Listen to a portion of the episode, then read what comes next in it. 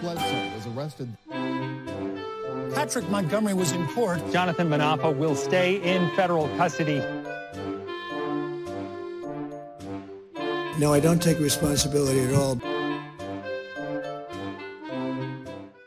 Hey everyone, welcome to the show. So 56-year-old Jeffrey Brown of California created a Telegram channel in advance of the Capitol attack. In this Telegram channel, in the About section of the group, Brown wrote, quote, "This group will serve as the comms for able-bodied individuals that are going to D.C. on Jan 6.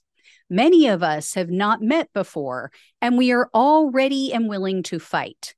We will come together for this moment that we are called upon."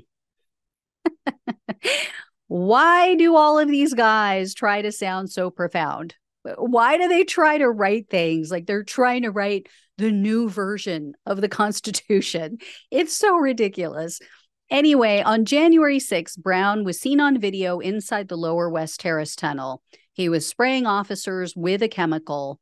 I believe he received the canister from his co-defendant, Peter Schwartz. Schwartz had managed to snag a duffel bag, and it belonged to the Capitol Police. It was filled with bottles of chemical spray. So after spraying the officers, Brown maneuvered his way to the front of the police line, and he started pushing on the officers. And then he took part in that coordinated push, that heave-ho that we all saw in video.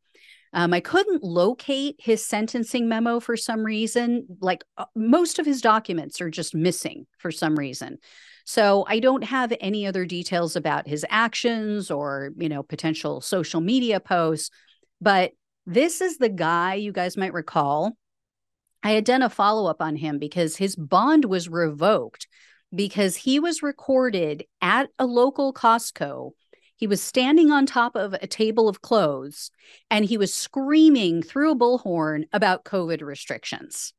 So the judge saw that, the prosecutors brought it to his attention, and so they sent him back to jail in September of 2021.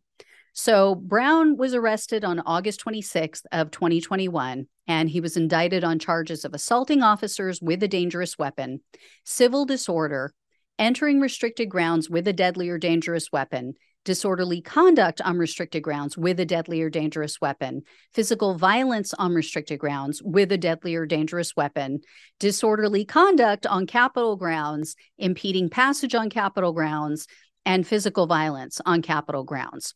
Brown, unlike most people, refused a plea deal. In December of 2022, he had a jury trial, and he was found guilty on all counts with the exception of impeding passage on Capitol grounds.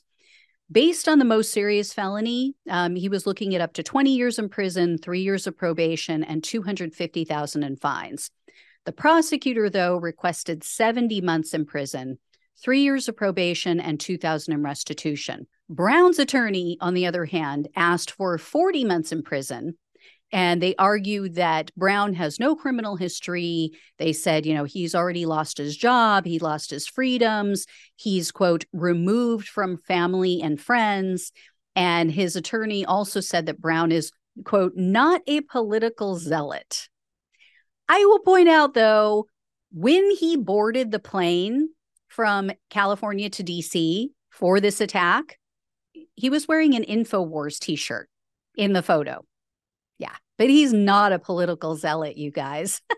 He's just a fan of Alex Jones and InfoWars. So Brown spoke at his sentencing hearing, and he said that he was, quote, caught up in the moment. And then he begged the judge to, quote, see through the political fog and send me home with my family. So it was going okay. But then he started complaining about the media being biased. He said that January 6 defendants were being unfairly, quote, labeled as extremists, as if they weren't. He tried to compare January 6th to the racial justice protests in the summer of 2020. And he asked the judge, quote, "When is a riot a riot?"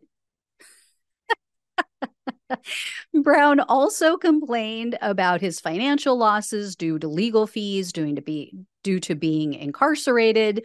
But then the prosecutor pointed out he's raised over $27,000 online for his legal fees. So U.S. District Judge Amit Mehta presided over Brown's case, and he took a brief recess before he announced his decision, and also to think about Brown's arguments and respond to them. So first, the judge said that January 6th, quote, was a riot. Make no mistake. There was hand-to-hand combat and injuries, and you joined in that riot. Then the judge also said that Brown's attempt to compare January 6th and the 2020 protests is a, quote, false equivalency. And he explained that, in part, January 6th threatened, quote, fundamental democratic tradition and the peaceful transfer of power. Then Judge Mehta went on to tell Brown that he wasn't being prosecuted because of his political leanings, because of his support for Trump. And then he told Brown, quote, until January 6th, we accepted elections. And then he said, quote, I can't send you home. With that, Brown was sentenced to 54 months in prison, and there were no details provided about any probation or possible fine or restitution. But if I locate any additional details in the days ahead, I will definitely provide an update for you guys. I think this was a decent outcome. As much as I would have liked to see the prosecutor get the 70 months, you know, he's still going to receive 4.5 years in prison. And he's a convicted felon. You know, that's better than most of these violent patriots. Anyway, guys, like I said, if I hear any more, I'll let you know. Thank you so much for watching and listening. Please like, share, and subscribe. Please donate if you can. Love you all. Take care, and I'll talk with you soon.